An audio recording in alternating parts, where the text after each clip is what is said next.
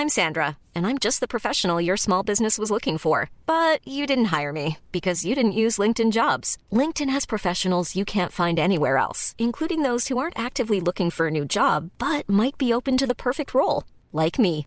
In a given month, over 70% of LinkedIn users don't visit other leading job sites. So if you're not looking on LinkedIn, you'll miss out on great candidates like Sandra. Start hiring professionals like a professional. Post your free job on linkedin.com/people today. Millions of people have lost weight with personalized plans from Noom, like Evan, who can't stand salads and still lost 50 pounds.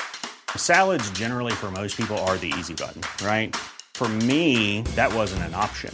I never really was a salad guy. That's just not who I am. But Noom worked for me. Get your personalized plan today at Noom.com.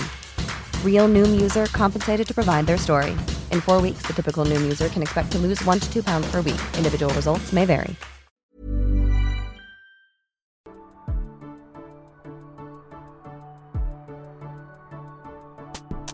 Hello and welcome to Breaking Down Bad Books, a podcast analysing trashy bestsellers from a literary perspective. And today we're looking at chapter 14 and 15 of 365 Days. So, where we left off, Laura realised that the contraceptive bar thingy in her arm wasn't actually a contraceptive, it's a transmitter tracking device. And her and Massimo had been raw dogging it all this time, so she thinks she's pregnant. So she drives across town to get a pregnancy test, even though there's a grocery store downstairs. And now she's in the toilet, she's peed on the stick, and she's waiting to find out the result. So she gets out of the bathroom, and there's the man in black waiting for her on the bed. And so he sees her come into the room, so he jumps up and she stops him by reaching out with a hand clutching the test. So she's just waving her pee stick into his face and showing him that it says it's negative. So she's not pregnant. So we don't know why she's been vomiting all the time. Like, I'm going to assume it's the alcohol intake. I feel like that's probably what it is. But she's not pregnant. I was thinking there for a second she might be pregnant, but nope. And then she just lets go of the stick and lets it falls to the floor. So the pee stick's just on the bedroom floor. She goes to the kitchen. What does she do? She gets a bottle of wine and she pours herself a glass and she downs it. Meanwhile, it's morning. They just had breakfast. It's got to be what, like 10:30 in the morning? And you'd think she'd be furious with Massimo for doing this to her. You'd think she'd be absolutely livid, but she says, don't do this ever again. If we decide to become parents, it has to be either our mutual decision or an accident. Do you understand? If we decide to become parents, it has to has to be an accident. well, it's not really a decision then if it's an accident. And he's like, "Oh, sorry, baby. That would have been a beautiful child." What? As if that's the line you'd go with. Just say sorry.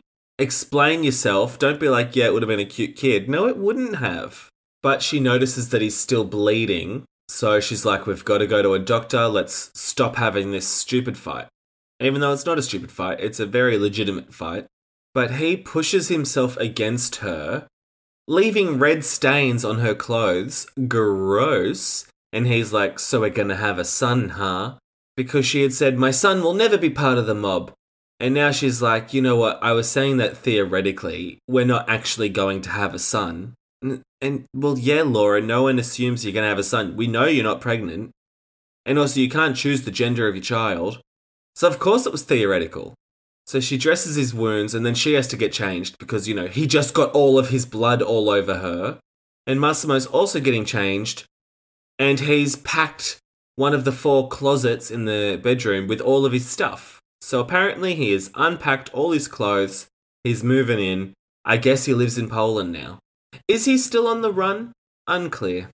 And then he gets out the watch that he gave her a few chapters ago and he's like, You forgot this.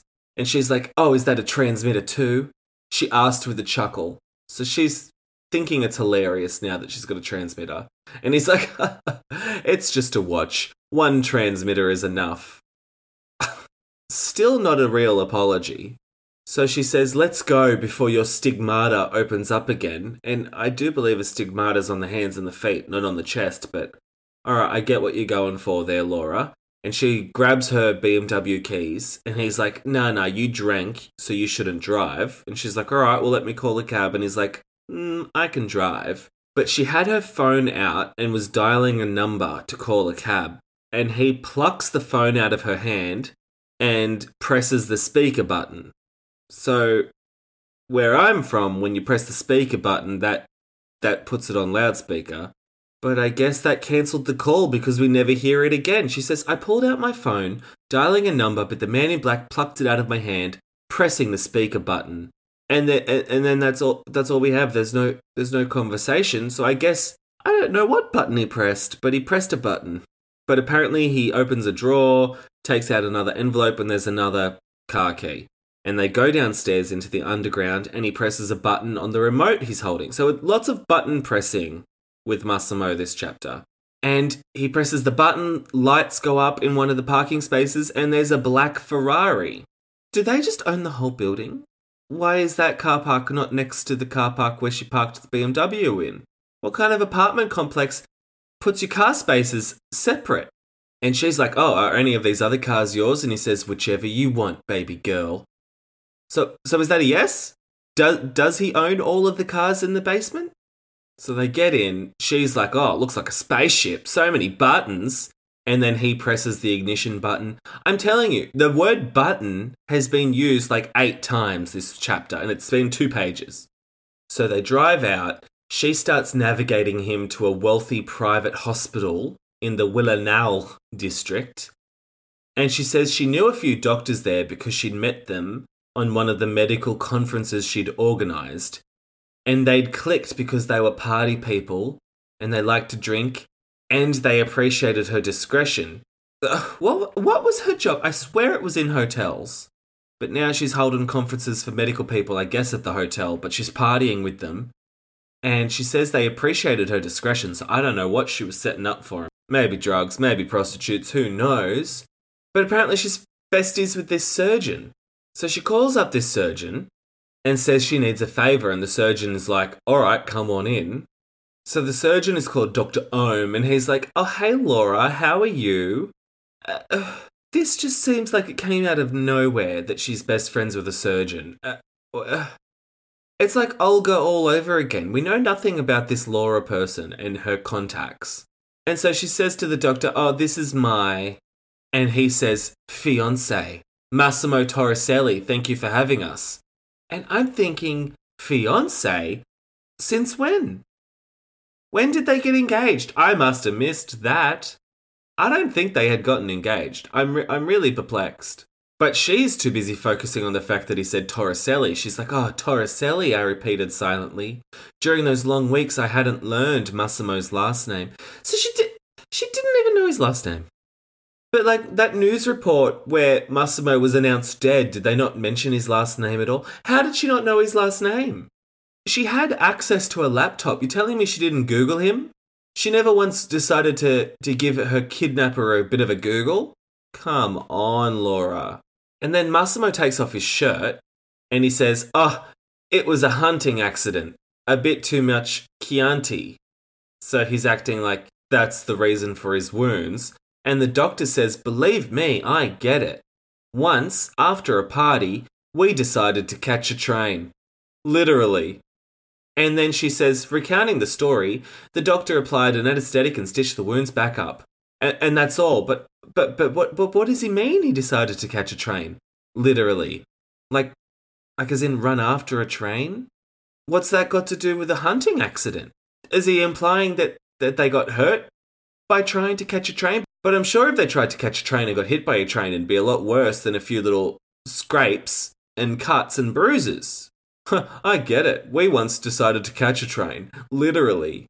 What do you mean? And who's we, the people at the conference that Laura helped organise? I mean, we, we are so in the dark here. And he's apparently recounting the story, but we don't get to hear it, so we move on. They leave the hospital, and Massimo's like, let's get lunch. And he heads to a Polish restaurant that he knows. Even though he's never been to Poland, he knows a great Polish restaurant. And they go into the restaurant. Massimo says something to the waiter, and then an older man with a clean shaven head appears, and he's wearing a tailored suit. And the guy says, Massimo, my friend. So Massimo's got besties in Poland that we've never heard of as well. This is his own version of Olga. And then he says, Carlo, please meet my fiance, Laura. Fiance? Since when? She thought you were dead. And before that, she thought you'd broken up with her. And before that, you were at a film festival that was also a masquerade ball. I don't know when you got engaged. And Laura says, I was a bit surprised that Massimo was friends with a restaurant owner in Warsaw, despite not having been here before. Yeah, I'm surprised too, but I'm also more surprised by the fact that he's referring to you as his fiance, and you don't seem to be that fussed about that. So she's like, How did you guys meet? And they're like, Oh, we do business together. Carlo's people drove you from the airport and protected you while I was gone. So, hello, they're, they're part of the mob. So then she says they have several dishes and a couple of bottles of wine. A couple of bottles, this chick is a booze hound. So the guys are talking business. She's figuring out that Carlo's half Polish, half Russian, and he invests in restaurants but also owns a big logistics company dealing with international shipping. Yeah, they're part of the mob, we get it. Carlo goes to take a phone call, and Massimo says, I know you're bored, but this will be your life now. Uh, but we're just going to finish up here, and then we'll return home, and I'll fuck you on each floor of the apartment. Their apartment has floors? Man, that's a ritzy little apartment. But she's excited about that. She says, I loved rough sex, and the threat of it was something I treated more like a promise worth waiting for. Oh boy. But she wants to play coy, so she's like, I'll consider it. And he says, I wasn't asking for your permission, Laura. I was informing you of what I'll do. So this is the guy that said he wouldn't touch her for 365 days until he had her full consent. Neck minute. Oh, I wasn't asking for your permission. So I guess he's just dropping the whole consent requirement. And anyone else would be turned off by his attitude, but she says, his expression told me he wasn't joking, but that was just one of the things I loved so much about him. So there's some sexual tension, some intense eye contact, and then Carlo comes back with his wife Monica, and they do the introductions. And Massimo says, Monica, please meet my fiance, Laura. So they're engaged. They're engaged. And so Laura's looking at Monica and she says, Despite the difference in age, I knew Monica and I would get along. She was a tall brunette with a delicate face. It was hard to tell how old she was. Well, then how do you know there's a difference in age then? Oh, despite the difference in age, dot dot dot, it was hard to tell how old she was. W- which is it? Like, I'm used to the contradictions in this book, but when it's in the same paragraph, it just makes me go, ah! But they compliment each other on their shoes. So, of course, they're going to be besties. So, her and Monica go to the bar and they have a chat about shoes. And now she decides to give us a description of the restaurant we've been in for three pages. She says it's all white. Everything is white high white ceilings, white columns, white tablecloths, white walls, white bar, but a big black grand piano in the middle of the room, played by an old elegant man. And everything being white except for the piano created a cohesive whole. Okay, great. Uh, thank you for describing that after we've been in this room for so long. So Monica orders a Long Island iced tea. And she's like, Oh, you want one too? And Laura says, Oh no, Long Island would be a bit too much. I had a rough night. A glass of Prosecco for me. Uh, b- b- bitch, you've been drinking wine all day. Oh, a Long Island's just too far for you. Just a couple of extra shots of liqueur. But no, you've just had another bottle of wine. You had a wine after breakfast. You're having a glass of Prosecco now. I, this is why she's vomiting all the time. And then, yep, they talk about shoes for a good long while. And then eventually Monica's like, oh, so you do exist. So she knows about Massimo's portraits of Laura or Laura's image because of the because of the vision that he had in his coma. Like sometimes I'm reading this book, I forget it all started because of a vision in a coma. But it did. It did. And so Monica's like, when did he find you and where? Tell me. We're dying of curiosity here. And she says, Some time passed before I told her our story, omitting some details. Yeah, I would think you would have to omit a lot of details.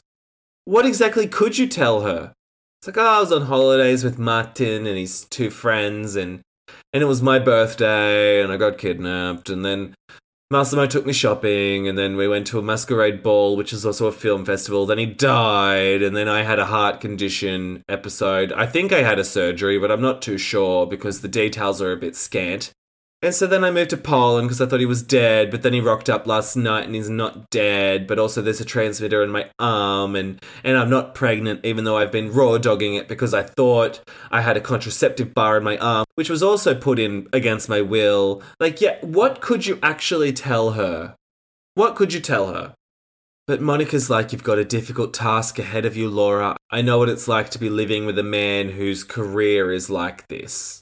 She says, Don't ask anything. If he wants you to know, he'll tell you. And if he doesn't want you to know, it means it doesn't concern you. And she says, Never question his decisions when it comes to security. Remember, everything he does, he does to protect you. Once I didn't obey, and I was kidnapped.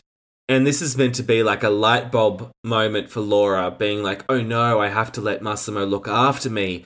I could get kidnapped. It's so risky dating a mobster. And I was like, bitch, you were already kidnapped. He's the one that kidnapped you. And Monica's like, Massimo will be really protective of you. He has been looking for you for years and he believes those visions of his. So Monica really got the lowdown on Massimo and his visions. Like she knows a lot for someone who only just existed this chapter. She says he'll treat you as his most precious possession. Okay, she's not his possession. So she doesn't care about his possessiveness, but she's just lost in thought thinking about what Monica's been saying. And then Massimo's like, all right, guys, we gotta go. They say their goodbyes, and when leaving, Monica says to her, Remember what I told you. And she says, Her deathly serious tone terrified me. Would someone really want to kidnap me? Why? But someone had kidnapped her. It could happen to me too. Yeah, it already happened. It already happened to you. Chapter one.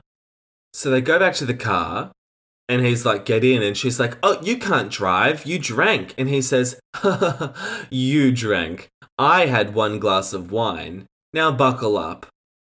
So she had two bottles of wine practically all on her own? Maybe Carlo also had some wine, but she's she's really knocked back a fair bit today. That that would be a lot of standard drinks. So they drive home, they're looking forward to the rough sex. But a security guard says, Oh, miss, there are packages for you in the reception on the ground floor. And she's confused, and Massimo's like, Hey, not from me. So they take the elevator to the main hall, and the entire space was filled with a sea of white tulips. And then she goes to the reception and says, Um, I'm here for a package. And he's like, Yeah, bitch, all these flowers are for you. I don't know if she just thought those flowers just happened to be there, but like, yeah, that's the package. Hello. And she says there were hundreds of tulips. And she snatched up one of the bouquets, and there's a little card, and it says, Does he know what your favorite flowers are? And then another card says, Does he know how you like your tea? Another card says, Does he know your passions? And yes, he does know how she likes her tea, remember, because they analysed the contents of the kitchen sink in her apartment from the day that they flew to Sicily. So yeah, he does know how she likes her tea. So mind your own business, Martin. I'm Sandra, and I'm just the professional your small business was looking for. But you didn't hire me because you didn't use LinkedIn jobs. LinkedIn has professionals you can't find anywhere else, including those who aren't actively looking for a new job but might be open to the perfect role, like me. In a given month, over 70% of LinkedIn users don't visit other leading job sites. So if you're not looking on LinkedIn, you'll miss out on great candidates like Sandra. Start hiring professionals like a professional. Post your free job on linkedin.com/people today. Millions of people have lost weight with personalized plans from Noom, like Evan, who can't stand salads and still lost 50 pounds. Salads, generally, for most people, are the easy button, right? For me, that wasn't an option. I never really was a salad guy. That's just not who I am. But Noom worked for me. Get your personalized plan today at Noom.com. Real Noom user compensated to provide their story. In four weeks, the typical Noom user can expect to lose one to two pounds per week. Individual results may vary. Hey, Dave. Yeah, Randy. Since we founded Bombas, we've always said our socks, underwear, and t shirts are super soft. Any new ideas? Maybe sublimely soft. Or disgustingly cozy? Wait, what? I got it. Bombas. Absurdly comfortable essentials for yourself And for those facing homelessness. because one purchased equals one donated. Wow, did we just write an ad? Yes. Bombas. Big comfort for everyone. Go to bombas.com slash ACAST and use code ACAST for 20% off your first purchase. Planning for your next trip? Elevate your travel style with Quince. Quince has all the jet setting essentials you'll want for your next getaway, like European linen, premium luggage options, buttery soft Italian leather bags, and so much more. And is all priced at 50 to 80% less than similar brands. Plus, Quince only works with factories that use safe and ethical manufacturing practices. Pack your bags with high-quality essentials you'll be wearing for vacations to come with Quince. Go to quince.com slash pack for free shipping and 365-day returns. And Laura scrunches up all the little cards and she says to the receptionist, send these away, throw them away, or give them to your girlfriend, whatever you want, get rid of them. And they go upstairs, and there's also a card attached to the front door with sticky tape. So, this building block that has the security and the reception, clearly not, not good at not letting people just up into the elevator willy nilly. So they go inside. Massimo's furious. His jaw is working rhythmically, and we know what that means. Well, actually, I don't really know what it means, but he does it a lot. And he's like, he's disrespecting me. And she's like, Pa, they're only flowers. And he's like, Oh, yeah, well, what's in the envelope? And she's like, I don't care. And she throws it into the fireplace. And she's like, Oh, geez, Massimo. He has a right to, to fight for his woman if he wants to. And I have a right to make that decision. But I'm staying with you. Even if he gets a whole orchestra to play me a serenade and he sings, even if he gets a whole orchestra to play me a serenade and he sings, you know, you could have just said, even if he serenades me. Why all the words? He gets an orchestra to play a serenade and he sings. She says, I won't change my mind. He's dead to me, just like the man you shot in the driveway. I love that that's her only reference point for death. He's dead to me, just like that guy you shot in the driveway that one time. So Massimo storms off to the bedroom. She heard him get something from the closet, and then he came back, passing her, loading a gun. And he says, I'll kill him as he pulled a phone from his pocket. Okay, like who cares if he's pulling a phone from his pocket? He's got a gun. He's got a gun in his hand, and she's more concerned about him pulling out his iPhone. I don't get that. And then she says, terrified by the intensity of his actions, I just stood in place gaping. I had no idea what to do to stop him. And that's the end of the chapter. Ooh, cliffhanger. Luckily, we're going straight to the next one because it's a shorty. So, chapter 15, she says, as calmly as I could, I picked the phone from his hand and put it down on a cabinet next to the door. I, I, again with the phone. Like, who cares? What's his phone got to do anything compared to the gun in his hand? And then she says, I took the key from the lock and put it down my panties. Now, what, what, what key is she talking about? I took the key from the lock. Does she mean the fr- from the front door? Or, or is it the car key? No, because she took it from the lock, so it must be from the front door. So she. Why, why the key was still in the front door, I don't know. But this act has enraged Massimo, so he grabs her by the throat and slams her into the wall. And his eyes are ablaze with desire and hate in equal measure. And he's like, Give me the key, Laura. And she's like, Take it if you want it. Why does he need the key? Just leave. You're not locked inside. The, the, the key locks people who are outside from getting in. If you want to leave, Massimo, just leave.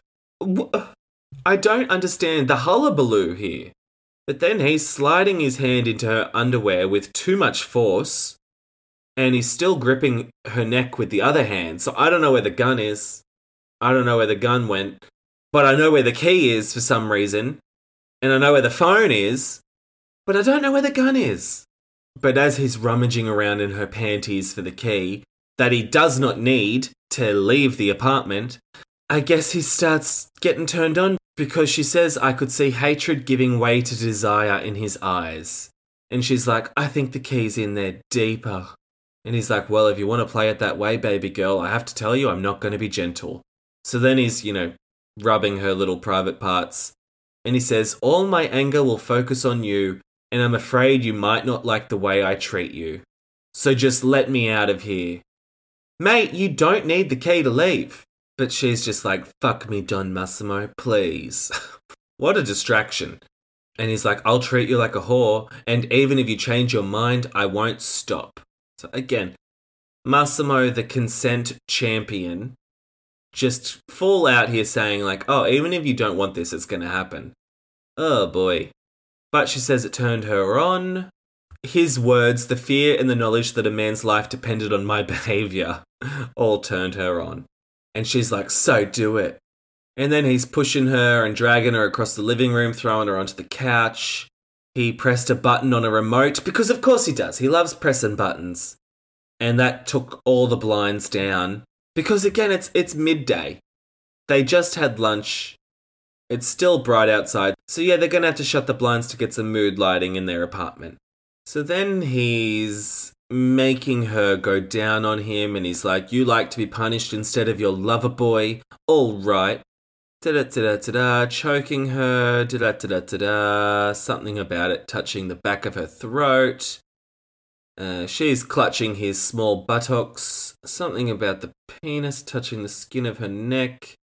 Da da da da da. She's grabbing his heavy testicles, fondling them. Da da da da da. He's grabbing her by the hair, yada yada yada, and then he pulls her off. And he's like, Oh, you didn't think I'd let you finish that easily, did you? Lie down and don't move. And then he's ripping off her pants, etc., etc. And he says, We'll see just how much you like pain. And she says, This was beginning to sound scary. Yeah, agreed. Agreed. It's way too intense. And then he's spanking her uh, qu- quite a lot quite a lot and pressing her face into the pillow, stifling her screams. He hit me again and again. And then gently and slowly he slid his middle finger in her something something. And either he's purring with satisfaction or she is, and he says, I can see you like what I'm doing. But then she's trying to stand up. She's ashamed of of what's going on. And his elbow is pushing her down on her back. And she says, I was embarrassed, cringing, I wanted this to stop. And she says, Massimo, let go right now. You hear me? And then he doesn't react. And she says, Don Massimo, for fuck's sake. So, okay, this, uh, this is rape. This is capital R rape. And then he sticks his finger into her butthole. And she says, his fingers rushed, picking up the pace, and I found myself in heaven. I didn't resist anymore. It felt too good. She said she likes rough sex, and I guess I guess she really does. She really likes it. And then he wants to start doing butt stuff with her, so he he sticks it in, and he says, "Relax, honey. I don't want to hurt you." And she narrates, despite all the violence of what he had done, his voice was tender, and he tried being as gentle as he could. I trusted him, knowing he wanted to please me and not hurt me. What? Where are you getting this from, Laura? Because I'm reading a different sex story than what you're experiencing right now, apparently. Gentle and tender. What's gentle and tender about any of this? So they have full on butt sex, and she says, The sounds of his hips hitting my buttocks sounded like applause. Now, that's the best line of this book so far. The sound of his hips hitting my butt sounded like applause. that's hilarious. And then, yeah, he explodes inside her. Her legs are shaken. She goes to have a shower. And when she comes back, Massimo was nowhere to be seen, and she's terrified, so she runs to the door and grabs the handle. It was closed. What what door? What handle? And then she switches the light on and she sees that the key is lying on the floor next to her thong, and she's like, ah! And I was like, he could have always left. I don't, I, I don't know what this magical key is that locks people into a room from the inside. But then Don Massimo, wrapped in a towel, was slowly descending the stairs. And he's like, Oh, I didn't want to interrupt, so I used the bathroom upstairs. Gosh, what a nice, ritzy, big apartment this must be. And then he throws the towel off, letting it fall onto the steps, and the view made her legs wobbly all over again. Because, you know, she just loves his slim legs ending in that beautiful toned butt. She's insatiable. And she says the wounds on his chest made him look even more attractive. And she's like, I need more. And he says, ha ha ha. ha. Well, to tell you the truth, we forgot to buy condoms, so no can do. Either I fuck you in that sweet ass of yours again, or forget it. Because you told me it's too early to have a kid.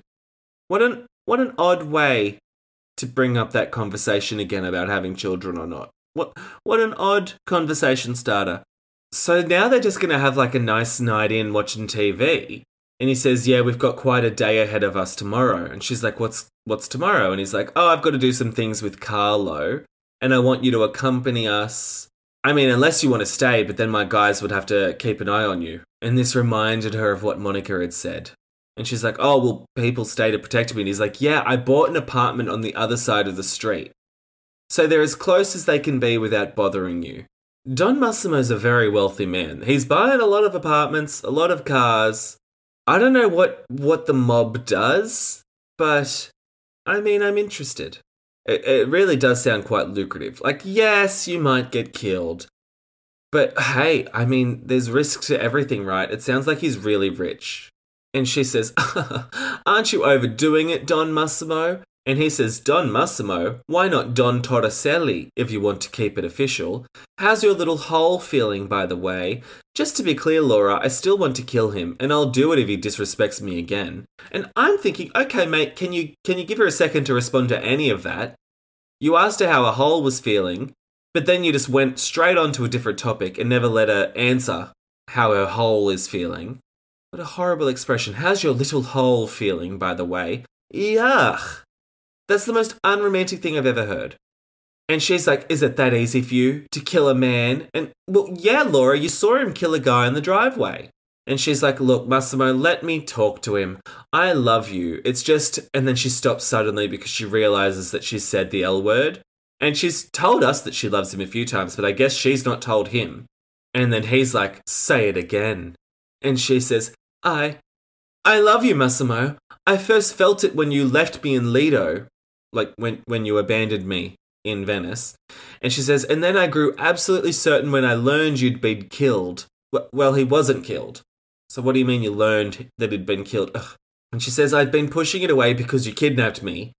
But when you allowed me to go, the only thing I could think of was how to stay with you. Oh, how beautiful.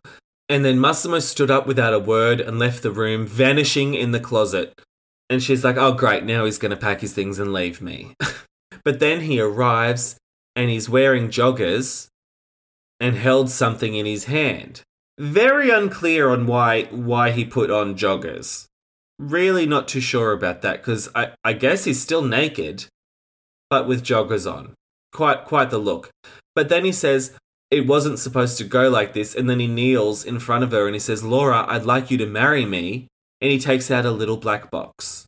And she says, Inside was the largest diamond I've ever seen in my life. She's shocked. Her heart's thumping. And then a wave of nausea is overcoming her. And Massimo realizes what's happening. It, it's another heart episode. So he runs, gets a pill, puts it under her tongue, and says, I won't let you die before you accept. And then he puts the ring on her finger. And then she's suddenly better. The pill must have worked really quick. And she's like, Oh, but um, it's too soon, we don't really know each other, and we started out on the wrong foot. So he proposed. So why was he calling her his fiance in the previous chapter? Were these chapters swapped around? I mean, I don't think the book was edited, but if it was edited, perhaps some stuff moved around and she forgot to update the fact that they weren't fiancés last chapter and now that they're fiancés. I'm really quite confused as to as to why they became fiancés before the proposal. And he's declaring his love for her, and she's believing his every word. She's like, I knew it to be true. And so she says, Yes, I'll marry you, Massimo. And then she's like, Listen, Massimo, Martin and his life mean nothing to me now. Don't make any unnecessary mistakes on my account. You have me, I'm yours, and only yours. A relationship should be about trust, blah, blah, blah, so let me go and talk to him. And Massimo's like, even now, even now, this goddamn piece of shit is between us. I'll only allow you to see him to get rid of that maggot once and for all. If you fail, we'll do it my way. And she's like, Oh, I know he's being serious. I had exactly one chance to save the life of my ex boyfriend, or Massimo would take it. And she says, Thank you, darling. Now come, as my fiance, you have a lot more duties. And she says, We didn't make love that night, but it wasn't necessary. Closeness and love were all we needed. We didn't make love that night. You just fucked. She's acting like, oh, we went a day without sex. It just happened at like 4 p.m. on a Sunday. But oh, we didn't make love that night. Have you ever made love? because I think it's just been rough sex up until this point. But now they're fiancés, even though they were calling each other fiancés before they became fiancés. I'm so confused, Blanka. Like, did she storyboard this at all? Anyway, who knows? Ugh. That was that was two chapters. I hope you enjoyed it. Uh, let me know what you think. And also, we do still have like I don't know six chapters left or something. But maybe start thinking about what you'd like to hear for the next book to cover on the Patreon. Like, if you have any ideas, let me know. Do you want more Fifty Shades? Do you want to go to the sequel of 365 Days? Do you want something completely different? I'm open to suggestions, so hit me up. And I'll see you next week for more of stupid Laura and horrible Massimo and terrible, terrible Blanka. Bye! Send your burning thoughts, frustrations, and grievances on this latest chapter of this shitty book to breakingdownpod at gmail.com or on Twitter at podbreakingdown and Instagram at breakingdownbadbooks. You can visit www.breakingdownbadbooks.com for all the listen links, contact information, merch, and more. To support the show on Patreon and gain access to exclusive ad-free bonus episodes, visit patreon.com slash breakingdownbadbooks. Ratings and reviews on your preferred podcast platform are also a fun, free way to support the show. Breaking Down Bad Books is hosted by me, Nathan Brown, who you can follow on Instagram and Twitter at NathanBrown90. Thanks for listening and happy reading.